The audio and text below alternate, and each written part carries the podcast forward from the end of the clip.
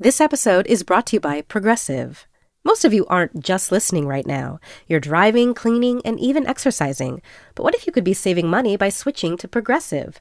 Drivers who save by switching save nearly $750 on average, and auto customers qualify for an average of seven discounts. Multitask right now. Quote today at progressive.com. Progressive Casualty Insurance Company and Affiliates. National average 12 month savings of $744 by new customers surveyed who saved with Progressive between June 2022 and May 2023.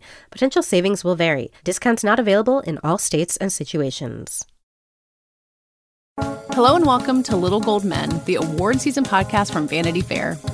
I am delighted and proud to introduce him as Academy Award winner. And the Oscar goes to. And the Oscar goes to. The winner, it's a tie. And any little girl who's who's practicing their speech on the telly, you never know. Mom, I just want an Oscar.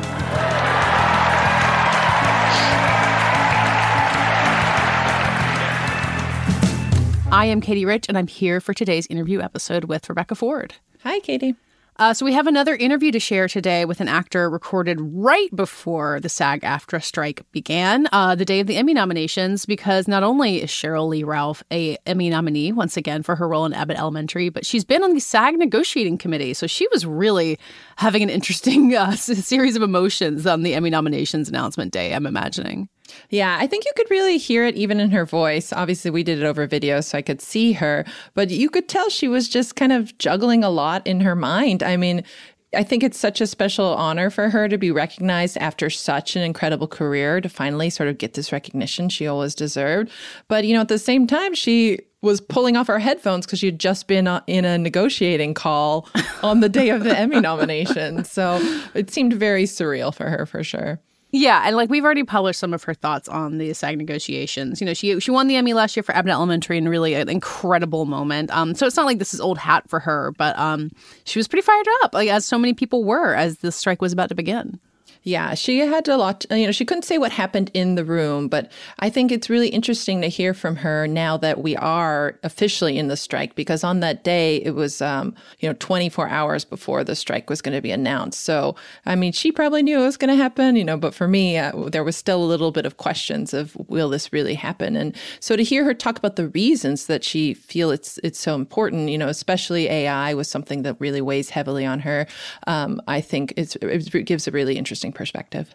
Well, did you guys get a chance to talk about Abbott as well in, in sunnier news?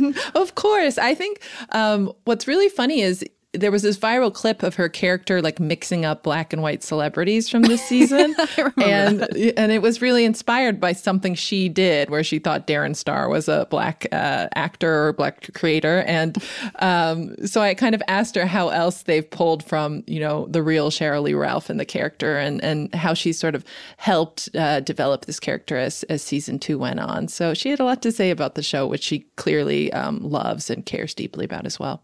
Well, I'm sure she, like we, hope that they get to film season three soon yeah. and then this can get resolved and we can get more of it. Um, but for now, we have this conversation. So let's hear your conversation with Sheryl Lee Ralph.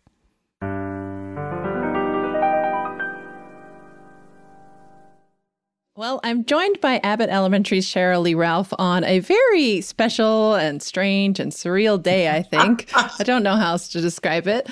Um, she landed her second nomination for Abbott Elementary. She won the uh, trophy last year. And it's also perhaps the uh, eve of an actor strike. So, I, I, how are you feeling, Sheryl? How are you feeling in this moment? I have to tell you, I'm so happy that we're talking now because up until just about an hour ago, I was just a weeping ball of emotion. You know, my my kids were calling and talking to me, and I was underneath the covers crying. And I said, I do not know why I am underneath the covers crying with my eyeglasses on. I said, this is just, this is a mess. I am a mess. But now I'm just feeling so, I continue to use this word and I have to say grateful, mm. thankful, happy, joyful for my journey that it could see me at this place with my second consecutive Emmy nomination after a 40 year career that I've been able to come to and enjoy a time like this. Yeah. And last year, you know, Abbott became sort of an instant beloved show, but does it does it hit any different uh, this repeat nomination, earning it for the second time? I'm just so happy that anything that I have been doing has been so well received by those who look at television and say, yeah, I like that. yes, I resonate with that. Yes, I, I, I, I like what they're doing. You know, that, that doesn't happen often. Yeah. I mean, it doesn't happen often or, or at all. My God. Especially because honestly, in doing this role, it was so, you know, subtle in what she had to say and do. And I thought nobody was going to see my work. I really thought I'm, I'm here to do some good work and collect a check. I did not see, I had no idea that people would resonate in such an outstanding way with Barbara Howard. It's, I, I, I just don't know. I just don't know. It's funny because I know Quinta Brunson has said before the first season that she wanted to give you the role that would finally get you an Emmy. So I feel like she knew. Even if she absolutely knew. She looked at me and knew it. She she literally said, "We're going there. We are going there." You know, and I was like, politely, "Thank you, thank you." And then when it happened, I'm telling you, she's like a little magician. You know, I there was a moment, you know, where Randall and she were standing there, and they said, "Just do nothing, just." just do nothing, which was a challenge for me to hear them, hear the direction, and really lean on my abilities as an actor to still give this character life without trying to bring all the bells and whistles that we might have in comedy, but to bring the real life, comedy and drama of life that that catches all of us at sometimes and makes us smile. I'm just so thankful. I, I, I wrote her in a note and I said, You will always have a piece of my heart. Thank you. And so tell me about approaching the second season because I think after a show is sort of a breakout hit like that in the first season, there's an added level of pressure and expectation on the second season. How did you sort of handle that uh, pressure? I've been given an incredible gift with this show. Our writer's room, they write for us and they write very well. I've been on many shows where you read the script and you're like, oh, can we do this? Can we do that? Can we drop this? Can we add that? I don't have a lot of that in the work that I do with Abbott Elementary. In fact, I've now become so trusting of the work, I do not read the script before the table read. I go to the table read, and the first time I read it out loud at the table is the first time I'm reading the script. And I'm going to say nine times out of 10, the writers have, and Quinta have literally hit it out of the park. And that's, that's another great, great gift. As an actor, you could have so many expectations of thoughts that what might change after you win you know, an award that is so substantive as the Emmy. You know, when you come in, oh, will it be this? Will it be that? But Quinta has stuck with her thoughts, her her vision for the show, and is not playing to any of those other platitudes that might be thrown at us, but to be true to the series, to be true to Abbott Elementary. Yeah. The second season um, had quite a few more episodes. I think it allowed for a lot of the characters to shine and or learn more about their lives um, than we had seen before. What excited you most about Barbara's story for that season? Barbara is a woman who wants to be seen as perfect. Mm. Barbara wants wants to be seen as exactly what she probably is, the queen matriarch. And she is not going to let you down, nor is she going to let herself down. You know, she is there because she knows she has a difficult task and she is up to the task. Notice how I slip right into Barbara yeah, her voice. Yeah. you know, and uh, I love that we saw the cracks in this woman life, Mm. this woman's life. The fact that here she is dealing with the possibility of her husband's cancer, the prostate cancer scare, and what that does to her. This is a woman who's been working for 30 years and has never taken a day off and has never thought to take a day off to take care of herself or handle something for her family because she's so dedicated. I loved seeing the fact that she could think about self care as not being selfish, but as necessary for her own well being. How we saw the fact that, you know, I liken my character, Barbara Howard, to the very first character I played in my career in a film, Piece of the Action, directed by Sidney Poitier, where I played a character named Barbara Hanley. And I said to myself, why is Barbara Howard such a fierce, loving, dedicated teacher? Because as a child, as Barbara Hanley, she knew what she needed. And she brings that every day to Abbott Elementary, you know, and I just love that we are seeing this woman show you in small little cracks that are still hilarious. Me and that CPAP, I don't know if I'll get over that. I don't know if I'll get over that. Me walking around school in that burned up shawl because I had a, a tiny bit of a breakdown. Yes, just a tiny one. And everybody could see it except me, you know, and the fact that, oh, her love for her husband, her family, you know, I, I, I'm very happy with those things because it made people laugh, but it also made people think about themselves. And that's a gift. We don't usually get to do things like that in a series, in entertainment, in TV. Just, just amazing. And I know that amazing viral cold open where Barbara confuses the names of white celebrities for black actors uh, was inspired by your own slip up. I'm curious how else Quinta has and the writers have have taken bits of yourself and placed her in Barbara when they can like that.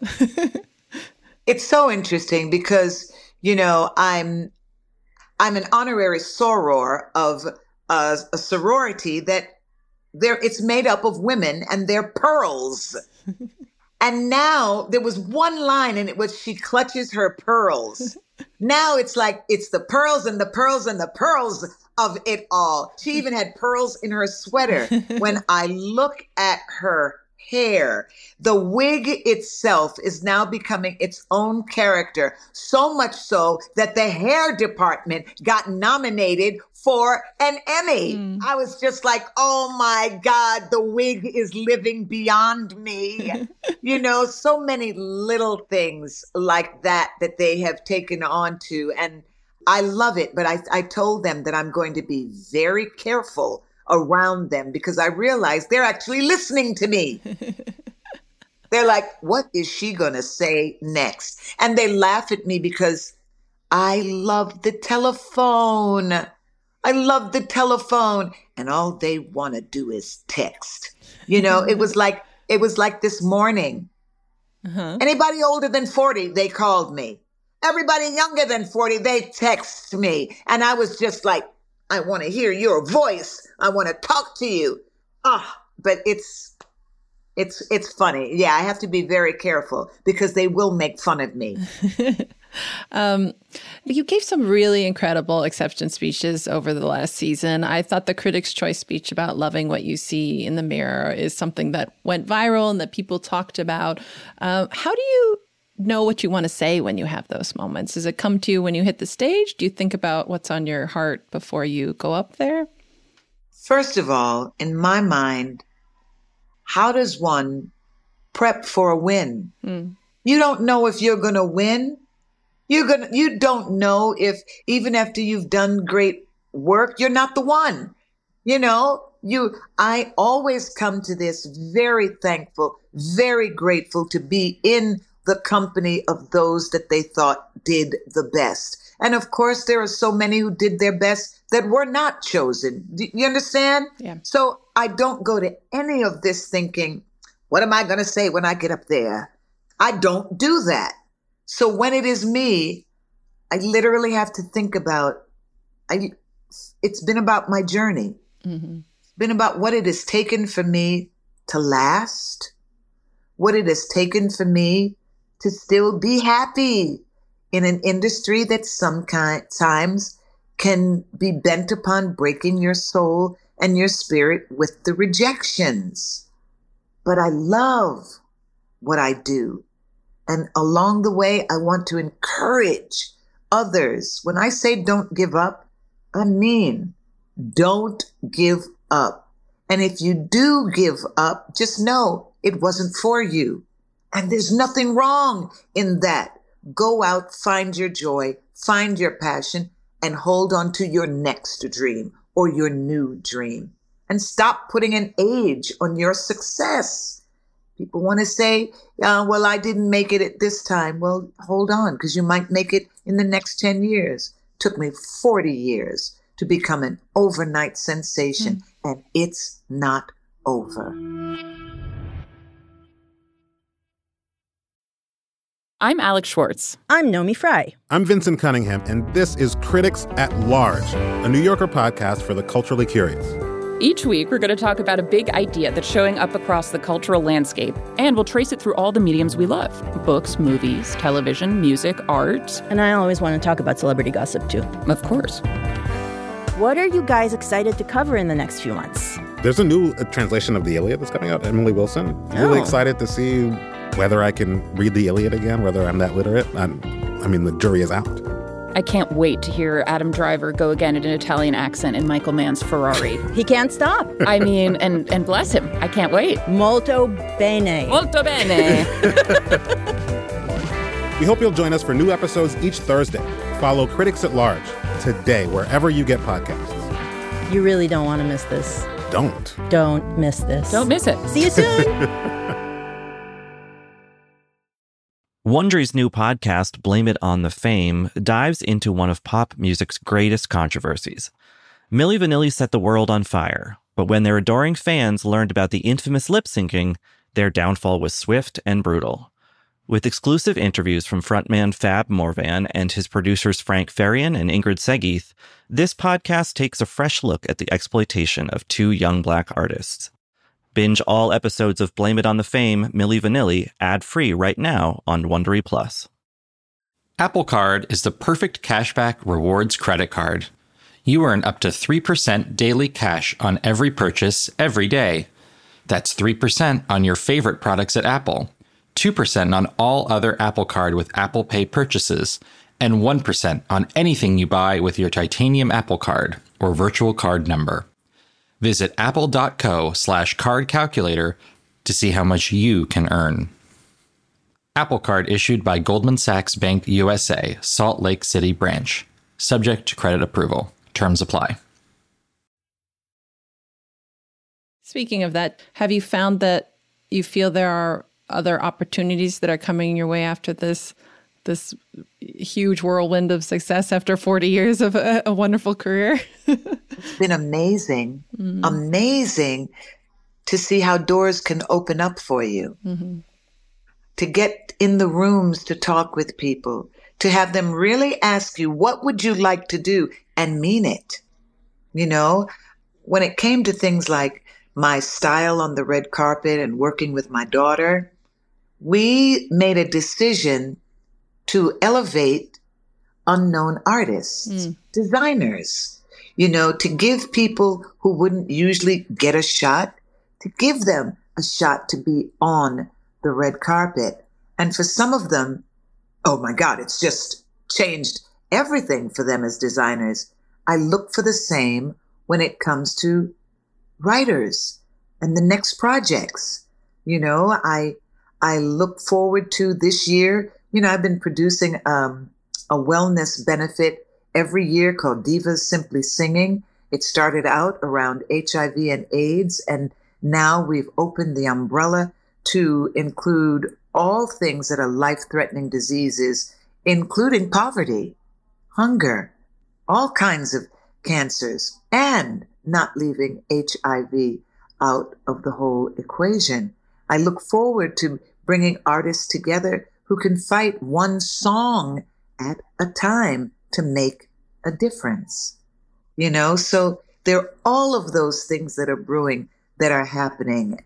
And you're right, Abbott takes up a great deal of my life, but it also broadens and supports the platform that I have always had to stand on. It has given me a microphone that is absolutely unmuted. I am heard in a way that people are like, some people are like, but she's always been saying that. and other people are like, yeah, but I can hear her now. so it's, it's just a wonderful time to be able to continue to do some good work. Plus, you get the perks of singing at the Super Bowl and things like that, which don't, which don't. That was unbelievable. that was unbelievable. I didn't know I had a bucket list until that happened. I was like, wait a minute, am I on the 50 yard line of the Super Bowl? Are you kidding me? Wait a minute, Roc Nation, Jay Z, are you kidding me? What's going on here? I just was like, th- th- th- uh, uh, amazing.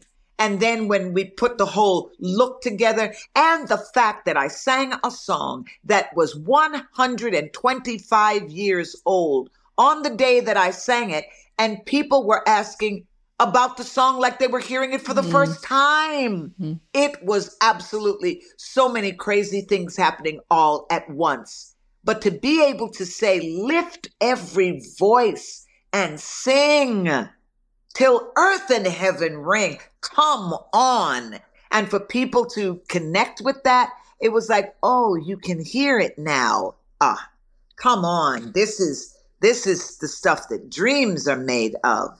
Yeah. Absolutely what dreams are made of. You know, and, and granted, you came into Abbott with all this experience, but has has being on the show, getting to be Barbara for two seasons, taught you anything about acting that maybe you hadn't realized about yourself or that was a new learning experience? Yeah.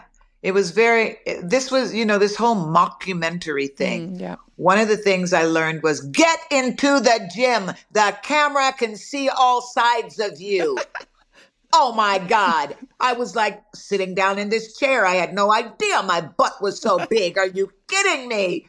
Oh, but, and learning to respect the the camera operators on our show and what they do. Sometimes we are literally dancing a dance together. Mm. It's oh my goodness. And to be able to approach the art differently, being able, like I said earlier, to put down the bells and whistles and just concentrate on my art, to simply be Barbara Howard. Oh my God. This is, it's, it's a gift. It's a gift.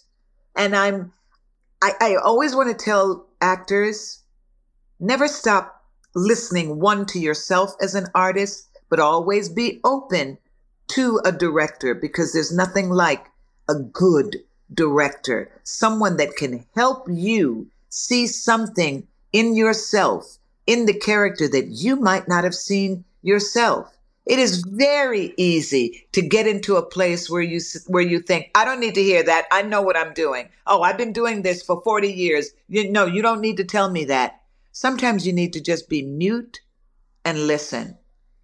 Unmute and do it. I've I've learned that. And I, I know that um, the ongoing WGA strike has, has put a stop to production, but where were you uh, in the process for season three before that? Had you seen scripts at all? Had you talked nothing. about where Barbara goes? Nothing. Mm. Absolutely nothing. I we've I have not had any meetings. It has been nothing. We it was actually two days ago we were supposed to be doing table reads, mm. but that's not Obviously, that hasn't happened. Right. Doesn't look like it's going to happen for another six weeks, and um, we shall we shall see. But um, I'm strikes are very difficult. Nobody wants to be in strike mode, but sometimes you have got to do what needs to be done. And I know as difficult as it is, people have to remember if real workers did not come together and organize, none of us would have a weekend. Because there was a time where workers worked seven days a week. And it was unheard of for them to get time off. So I just want everybody to understand that, you know, this isn't about making more millions of dollars because, quite as it's kept, 80% of our, at least 80% of our union are plain old ordinary hardworking people who haven't gotten a cost of living raise in 40 years, who are depending upon the kindness of big corporations, many of whom sometimes don't really know what it is to be an artist.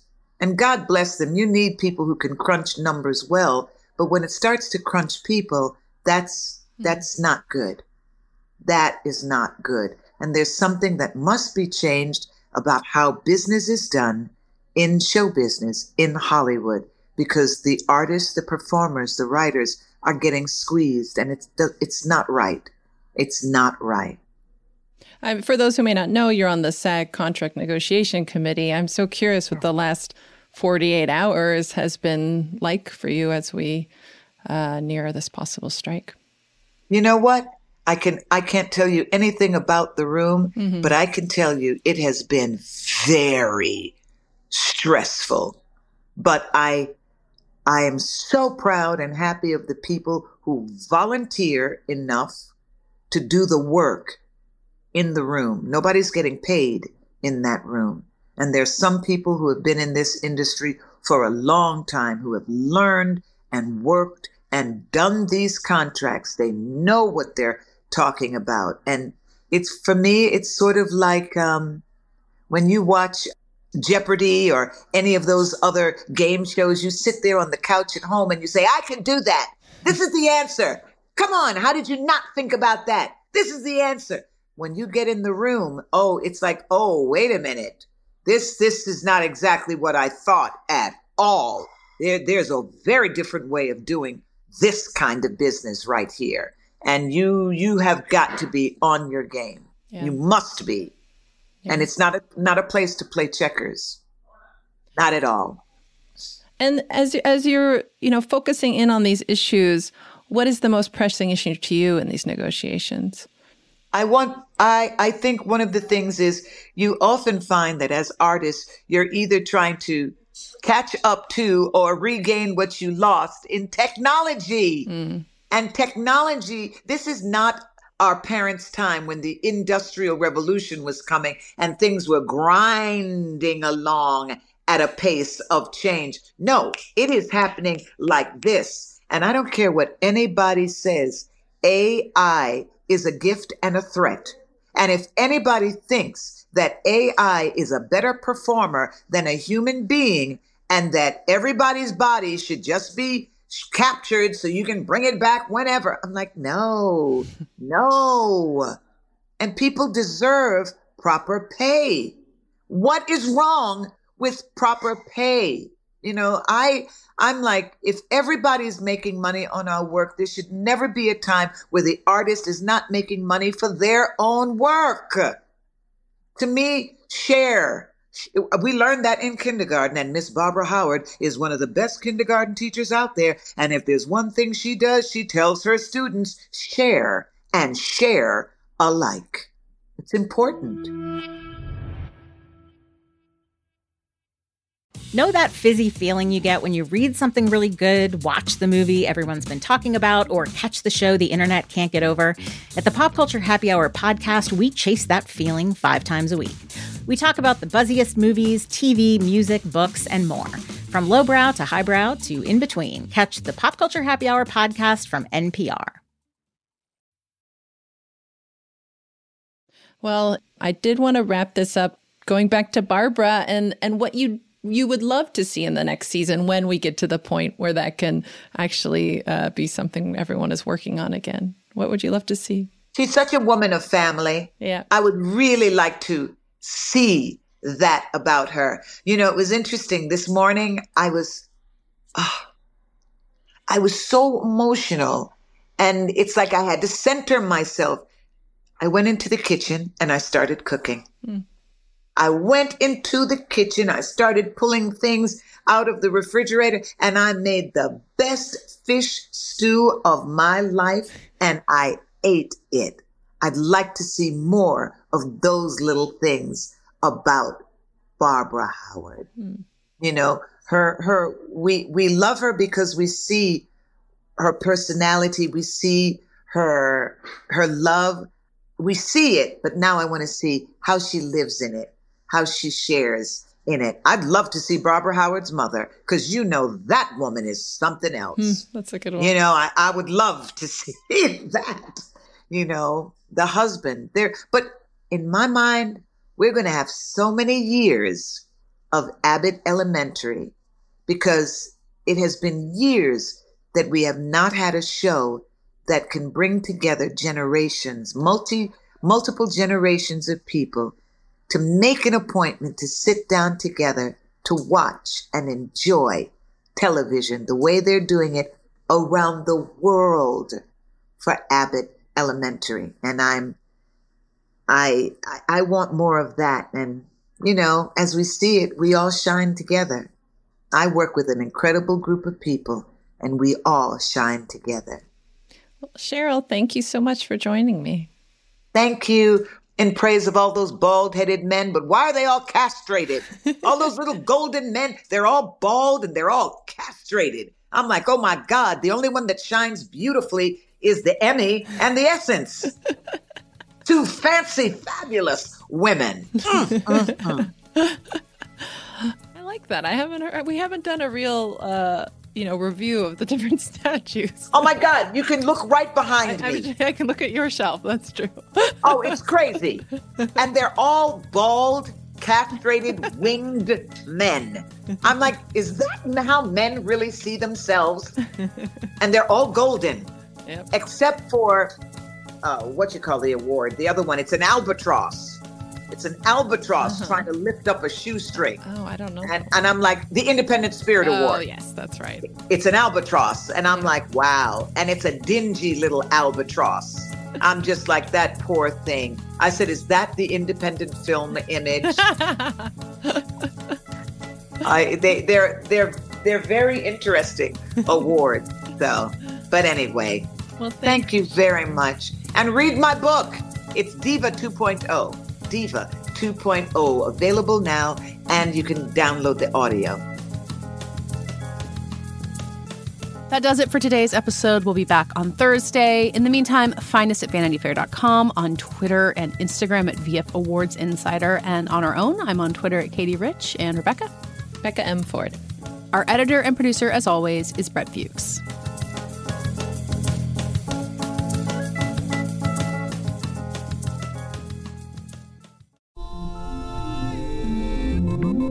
I'm David Remnick, host of the New Yorker Radio Hour.